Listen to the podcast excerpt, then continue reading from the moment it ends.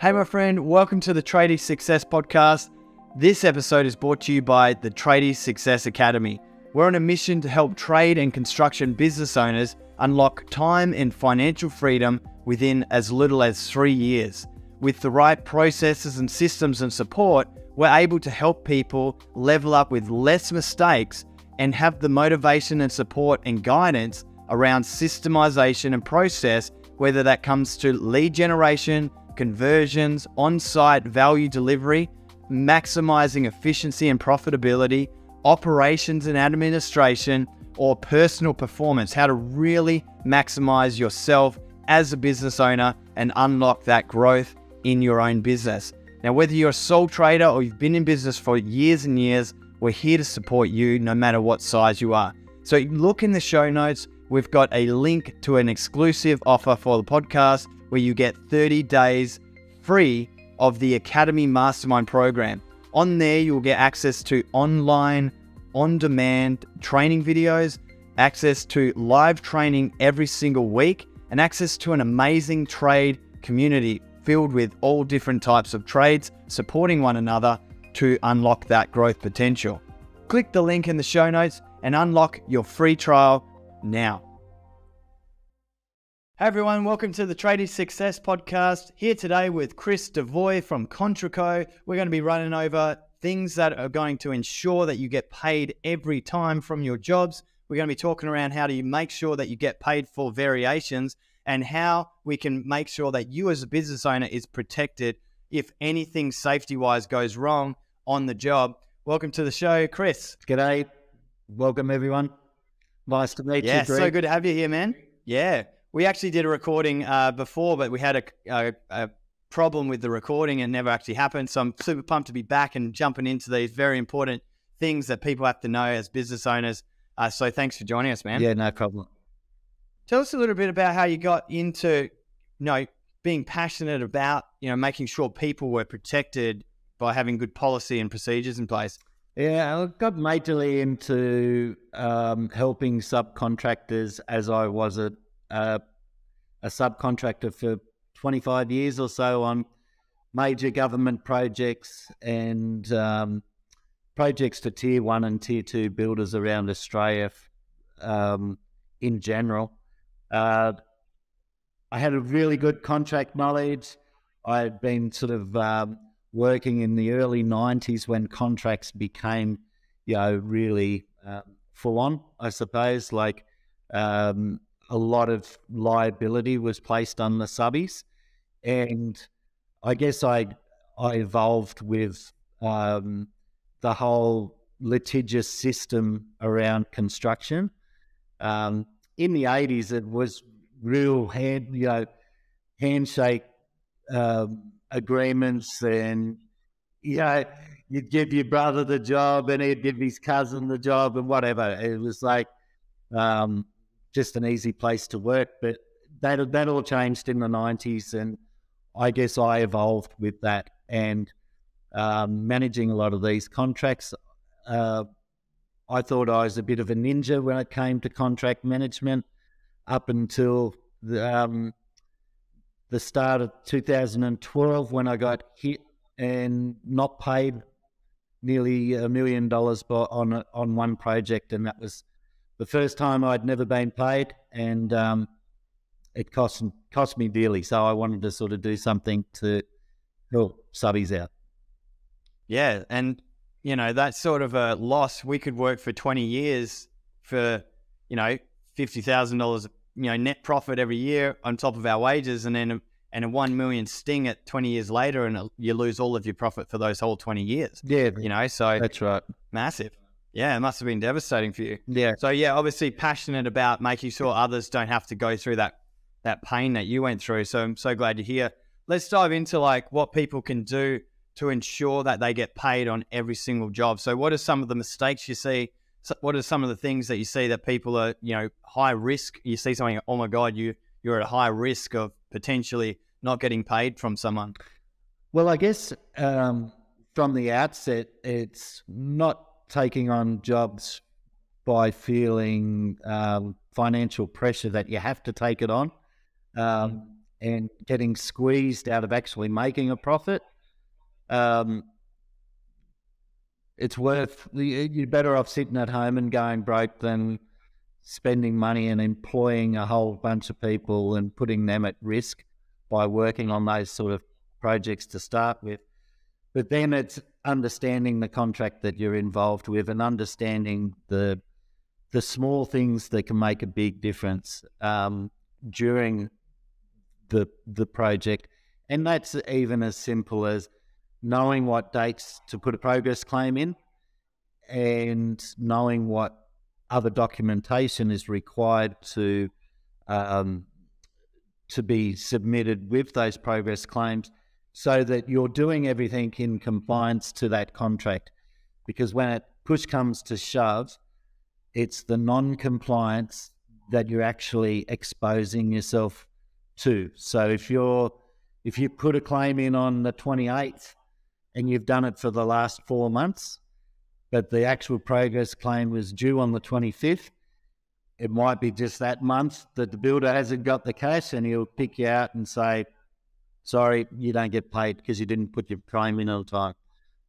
Really simple little things like that. It's dotting your I's and crossing your T's when it comes to the contract obligations, I guess. Yeah. Yeah, I think that's massive. And I always push our academy members to make sure that they're progress claiming weekly, and in their agreements, they've got a weekly progress claim. The payment terms might be 28 days after end of month, but progress claim weekly. For one, you got to be able to forecast for how you're going in the month, whether you need to do extra work or find extra ways to be, you know, breaking even or making a profit. Sure. Secondly, you want to make sure that you don't accidentally get too busy and you miss out on that deadline, and now you're a whole month's worth of work and you have to wait another month to get paid.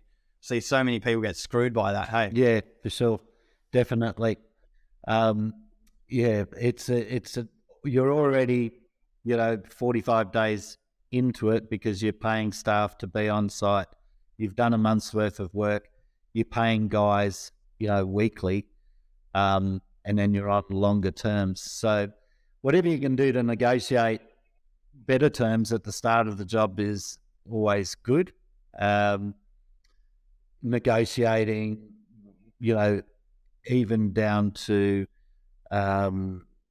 what sort of retentions are put on the job, what sort of security you're putting on the job. All those things can be negotiated out. And, the builders are quite open to a lot of that sort of stuff as well, because they can take it to the developer at the end of the day. And there's a bit of a mentality in the market that it's us against them with the builders, the builders and the subbies don't necessarily trust each other, which I would like to say through a good process that can be bridged, and that relationship through good reporting, good communication, that those strains aren't in the relationship. If you've got a variation, for an example, and you put the variation through legitimately within time, and you do all the right things by the builder, then he's got the right process to go to the developer and say, we need more money because this isn't over. If you don't do it in compliance to the contract, then the builder's got nowhere to go. So it's going to be out of his pocket and you'll get rejected. Simple as that. You'll get rejected, yeah. You get to the end, there's so many, hundreds of people I've talked to, and they're like, well, we talked about it, I was like, well, have you put it in writing? Has it been signed off? Yeah. No, but we, it's super clear. And he's like, but yeah, we didn't talk about it. I was like, that's the conflict you're having now, just because it wasn't clear, it wasn't put in writing, and there was no process around making sure the variations that you were suggesting need to get done, get done, I've also got builder members as well in the academy who we had to train to understand that if a subcontractor provides you a variation, you don't wear that as a builder. So it goes both ways, right? Because we had a nice guy builder who, was just taking the blow. He's like, fuck, I didn't know there was a variation. Yeah. And so he would take that on his margin. Yeah. And that's a risk for everyone, because the builder now might not have work in the future if he can't afford to pay his subcontractors and continue to be in business. So it goes both ways, and getting clear from the start, like you're saying, you know, very clear right from the start, you negotiated, it's all on paper. And it seems like a big hassle, doesn't it? But we can simplify those things as well. 100%. And it's a really precise process, but it's the ever-changing environment. Nothing changes, no contract changes more than a building contract or a construction contract. And it doesn't matter if you build on a pergola or, you know, 100-story apartment, it's a forever changing thing. And the documenting the specification and the scope of works and all of that sort of thing, it's a major must. Yeah, absolutely protects you. Well, yeah. So that's massive as well. So it's really good to talk around, you know, variations. If we're having them, don't just have a conversation. This goes with clients as well. If you're going direct to client, you know, you need to have those conversations. You need to get them to agree and sign on the additional work. We have so many clients in my electrical company that have just gone like, no, we never agreed on that. You said that's how much was at the start of the job. Why are you charging me an extra $1,000? Oh, because we did all this extra work. It's very clear it wasn't on the quote. Yeah. And so, but because in that process, my tradespeople out on site didn't follow the process that we had, you know, then we were backpedaling, trying to get them to pay money when it was never signed off. So the clearer we are the whole way through the job, the better for everyone. Yeah, that's right. And it becomes hard to be clear on like the bigger commercial jobs. I totally get it. Communicating a change once it occurs down to a site level and having everybody on the site level know precisely what the scope of works is a difficult thing. So being able to communicate and having a regime where you communicate to the site team daily or weekly, it's a must. It's, you know, yes, it's a pain and it costs you to have 10 guys sitting in a room for half an hour, but it's probably the most valuable thing you can do. Yeah. Oh, yeah, definitely. And if it means that, you know, there's a couple of items that you try to charge for post-job, and then the contractor comes back or the builder and they're like, no, we never agreed on that. Now you're having an argument. Now you don't have a builder. Now you don't have the work at all moving forward. Yeah. So it affects everything downstream. I think having a good project management system in place where your staff, you agree on the exact steps that need to happen and the project items that need to be completed, and they get checked off with the tradespeople on site, because we do always see builders and contractors going direct to staff and saying, hey, I just want you to go and do this. And they'll just go and do it thinking that, oh, yeah, so well, the builder asked me, so I'm just going to do it, right? But they don't actually check off if it was actually on, you know, the specs, it was actually in the project that we're doing. Is it a variation? It's one of the questions we have to drill into our team always. It's like, does it meet standard? Is it extra? Like, what is it, you know? Yeah.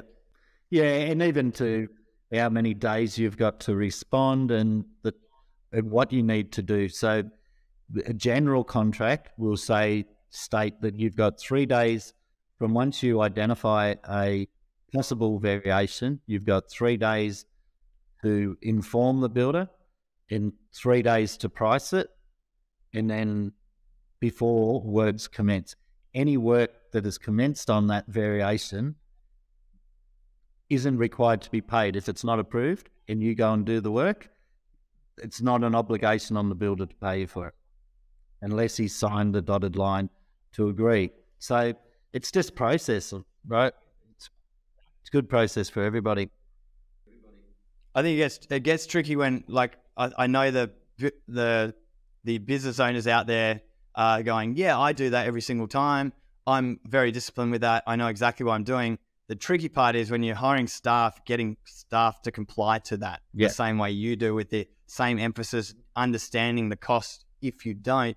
And obviously the cost could be enormous, you know, and it cuts directly. Any work you do for free cuts directly into your net profit. So people have to understand how to build good processes into those things. Yeah, and I would give digitization is a massive benefit in that area, because you can communicate with your boss 300 kilometers away with an image of the site, you know, what the work's requested, and you can, you know, have a discussion amongst yourselves and work out if it is in fact a variation or not, if there's any doubt. So that's just closing out that thing. Every week, if it's part of your reporting regime that you've got to put in a progress report from that particular site, part of that should be, is there any, you know, potential variation work coming up? Mm. Like, yeah, so good. Yeah, just bring it to front of mind and like getting people to think outside the box. Yeah. Awesome. All right, so safety on a job. So how can we, what can we do as business owners to protect ourselves? Because usually the contractor or the business owner would be the one that has to, say if a staff member gets injured, a staff member does the wrong thing. Man, I just want to share a story around this. We had this massive, like trying to prove that someone said that our guys were up on a ladder on a scissor lift when it was elevated. And then we had this like thing that was like, what the fuck? Did that actually happen? Like we had to talk to our tradie. We're like, what the hell? They're saying you were on a ladder on the scissor lift while it was like 7 meters in the air, and they're like, no, we didn't do it. So like there's this whole thing of like, no, we saw you do it. So we had to be able to show our process, our safety process, and that we do safety training. And then after that incident of someone accusing us of doing that, we had to then have follow-up process to, you know, having a safety meeting, and that you can't put ladders extended on a scissor lift. So anyway, so it was this big ordeal, and everyone in management's just like, what the fuck, did this actually happen? Yeah. And how is this even happening? But anyway, so how do we protect ourselves? Because if that was the case and that did happen and someone fell off the scissor lift, the contractor or the business owner would then get targeted, and you've got to protect somehow, have something to say that you've done everything right as business owner. So I am excited to talk around what are some of the things that business owners can do to ensure safe practices are happening at work. Yeah. Well, I'll probably take it back to the basics, and that is your SWIMS. So everybody knows what a SWIMS is, and, you know, a lot of people think they're a total pain in the ass. However, a SWIMS is entering your safety plan and the fact that you've actually put a safety plan together with the site's safety plan, with the builder's safety plan. So first and foremost, never submit, and it's crazy, all the commercial builders ask for a pre-populated SWIMS for your company before they've entered the job site. It's, you know, if that's ever asked of you, totally refuse to do it. A SWIMS, you can give them your SWIMS template to ensure that your template is carrying out the safety steps that need to be taken, but it's never to be pre-populated. So it's to be site specific. The first thing that should occur is, upon site induction, do the site induction days before you're to start, not 7 o'clock in the morning for your whole team to start at 7:30, because that doesn't allow you to put into practice the due diligence required to get you over the line. If something was to happen, you haven't had the time to properly communicate the safety plan, right? So that the first thing is, do the induction a week before, carry out a risk assessment of the site, document your risk assessment that you've actually completed it, and then take it away to populate your SWIMS and make it site specific. Go through all of the steps that you need to take, your step-by-steps, and put into place your safety measures around reducing that risk. That's the key to it all, is kicking off that SWIMS on someone else's job site with the proper due diligence being taken. And like, there's big examples of people who have put in their SWIMS, you know, done the right thing, put in their SWIMS, everyone signed off on their SWIMS, but just not carried out certain things that you would expect of anyone. And that's like identifying a risk. If you see something that looks dodgy, then it probably is. Speak up and say, hey, I just noticed this occurring. I'm not dobbing anyone in, but, you know, it needs to be addressed. Perfect example is stripping scaffolding out of a building, not having any anchors to the building and leaving the first floor scaffolding up and it collapsing underweight because, but everybody on that job site saw that there was no anchors onto the building anymore. You know, like a guy died, guy's gone to prison for it, big fines have been had, all that sort of thing. But it all could have been changed if just one out of hundreds of people who would have noticed it had just said something about it. Yeah. Yeah, I think, and that's like, people need to know their place to speak up as well. I think a lot of people just sit in their shell. It's like, whoa, is that meant to be like that? Yeah. But then they don't say anything until after something happens. They're like, yeah, I saw that. And then, yeah, you know, 100%. Yeah. And on that as well, I think you were talking around, you know, making sure, you know, there's your, if you've got the right things in place, you might be able to get out of, you know, manslaughter or murder. Like that's the sort of, that's what you get slammed with if something does happen and you haven't done the right thing. So it's so important to do. But I hear a lot of people in the audience saying, I don't have time to do that. I'm not making money as it is. How am I going to find the time to get, you know, do a swim on every project, especially small jobs? Like what's some strategies to actually get it done fast? Yeah, digitization. That's, you know, what it comes down to. There's, you know, technology's used in so many ways, and for some reason, construction industry is a bit adverse to technology, but it's quick. Like you can fill out your SWIMS form with voice command on your phone. Like you can sign it off on your phone. There's no real excuse to speed. One of our clients, he's a large flooring company, probably works across 12 to 14 commercial projects at any given time. And he's got a site manager on every project. He would have 6 or 7 clients, I'd imagine, that he constantly does work for. And he said, they've all got an obligation at the beginning. He said, they've all got an obligation or want me to fill out this documentation every week on a Thursday. He said, mate, it's literally 30 hours worth of work. So that was his biggest issue. He said, I just don't have the time to run the business and be out to site and be putting out fires all the time. So a lot of what we did evolved around that, and we'll cut that 30 hours down. Now his reporting time is predominantly done by the guys on the job site filling out, you know, documentation that can be shared. It's been, and it's been manually put together so it conforms to what the client requires.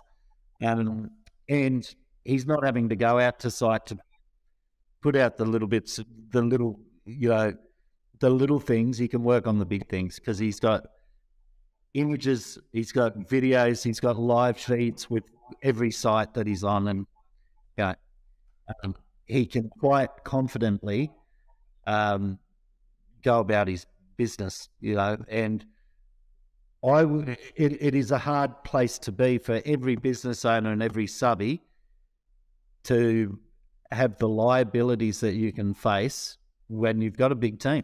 Like you are legally, you know, bound by these contracts and by regulation and legislation, and you've got to spend the time to do it. Yeah. Yeah, totally. Cool. Awesome. Well, I'd love to hear about how ContraCo can actually help people digitize this process that you're talking about, and how can we make something like that speed the process up for people. And, you know, it's interesting to, you know, to be able to speed it up. It means that you can get all of the stuff that needs to be done so that you don't fall down the line, maybe 1 or 2 years down the track, and you do have a safety incident, or you do get slammed with someone not paying you, and it cuts your 2 years worth of hard work out from under you. Yeah. And like you could end up in jail literally. So let's talk about how people can, you know, use digitization to be able to make sure this stuff happens. Sure. Well, what Contrico has done is we've worked through the operational steps for every stakeholder on a project. And that goes from the architect right the way down through to the landscapers and getting certificate of occupancy for the building. We step out for each best practice for each subbie, and we do this on our platform, which basically identifies a task that is required of you on a particular day or at a particular milestone. And it'll say, like, have you booked your induction? Yes, I have. When is it? So, you know, 21st of the month. So then it'll send an email saying 14th of the month, you've got a start date of next week. You got your induction next week. So it'll give them a reminder. You turn up to the induction, you start filling out your induction documentation in our system, and it prompts every other activity that needs to happen. It says, here's your risk assessment, here's your SWIMS. Like, so we've created all of the templates that you could possibly need on a project, and pre-qualified. So they meet with regulation and legislation. So those documents, as I said earlier, can be populated by voice command on the job site. Everything is set up with permissions.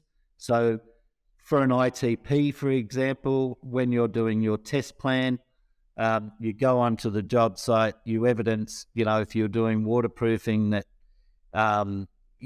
you've met the right depths and falls in your flood testing, and you're just capturing every step of every step required of your trade, basically.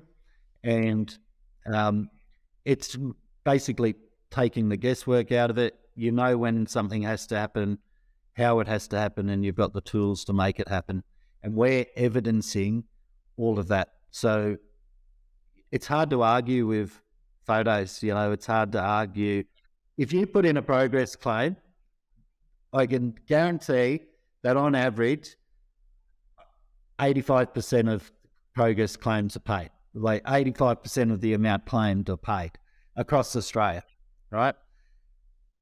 If you were saying, this is what I've done and here's the evidence that I'm up to that particular stage, you've got to fight. It's hard to argue with that. So just having that evidence, photographic evidence that you've carried out every step and that you're trying to help the builders out, like the safety side of things is all part of that. So by digitizing it, we're taking the guesswork out of it. We're taking, oh, I forgot to do that. I forgot to mention that to him. We're prompting that. So we're really making it like a formatted procedure.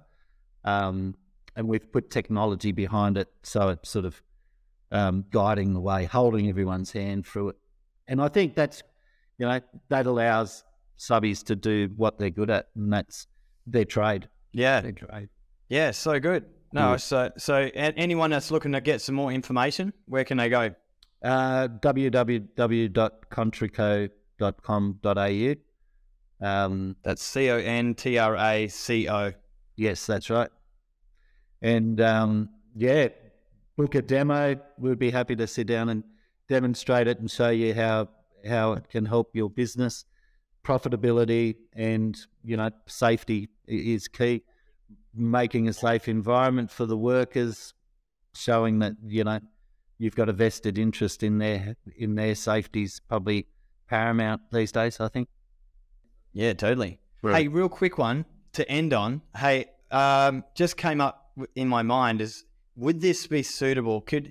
If we're doing the variations and we're on site and normally it's a conversation, could a simple thing like turning on the voice recorder like they do on Telstra calls sort of thing, It's like, oh, we're just going to record the call and we're going to talk through the policy, and once you've done that, then we'll give you the new phone, like whatever it is. Could we say, all right, cool, are you happy for us to go ahead with the variation? I'm just going to record that, push record. Hey, we're just agreeing that we're going to go ahead with these items. It's going to amount to X amount. Do you agree? Say your name and that you agree. Would that be suitable, do you think? Yeah, well, it's got the phone's got they've got the ability to sign the document on the phone. We would like, yeah, because not everyone, people don't know to avoid, you've got to request a voice recording, you know, by law. So, and people might reject that and find it a bit abrasive. So it's just like, here's the variation submission. You've got your price. There it is, ready to go. If they're really pushed on, well, you're going to start it. We, you know, we need this done. I'd say, well, sign the dotted line. Like, yeah, sure. So quickly, yeah, it's worth you taking the time to just write it up, get it signed, and we're done. Yeah. But as I said, the variation documents are sitting there ready to go. But in the case of people, you know, doing it manually, yeah, it's worth writing it up and having it as part of your weekly reporting function from that particular job site or all your job sites. The other, I just want to mention a quick one on remediation works and how big of an issue remediation is in the industry. Across the board, internationally, 7.5% of the cost of construction is in doing remediation works, reworks in some form or another. The main areas of remediation work are things like cladding, waterproofing, and fire services. So my message there is, if everyone gets the communication and the right process happening with a digital format, that remediation works can drop to anywhere to 0.2, 0.5%, which 7% in your back pocket, whether it's the subbie or the builder, everyone's losing on these remediation works, right? That factor alone, 7% of a, you know, $30 million job's decent sort of coin. So I would say that, you know, fixing our administrative and our processes, our administration processes is the key to construction going ahead and being, you know, lifting to that upper level, everyone start being more profitable and not, you know, there's so many companies going out the back door at the moment, and COVID didn't help with that. So fix your processes up is my suggestion. Like, it's either profitability. Yeah. People just think they don't have the time to build processes, but the processes create the time. So it's just one of those catch-22 paradoxes, but yeah, you got to do it. Yeah. Cool. All right, Chris. Well, thanks so much for joining us. Hope you got a heap out of today, guys. Reach out to Chris if you want more information, and we'll catch you guys soon. Great to speak to you, Greg. Awesome. Thanks. See you later, everyone. Mate, that was awesome.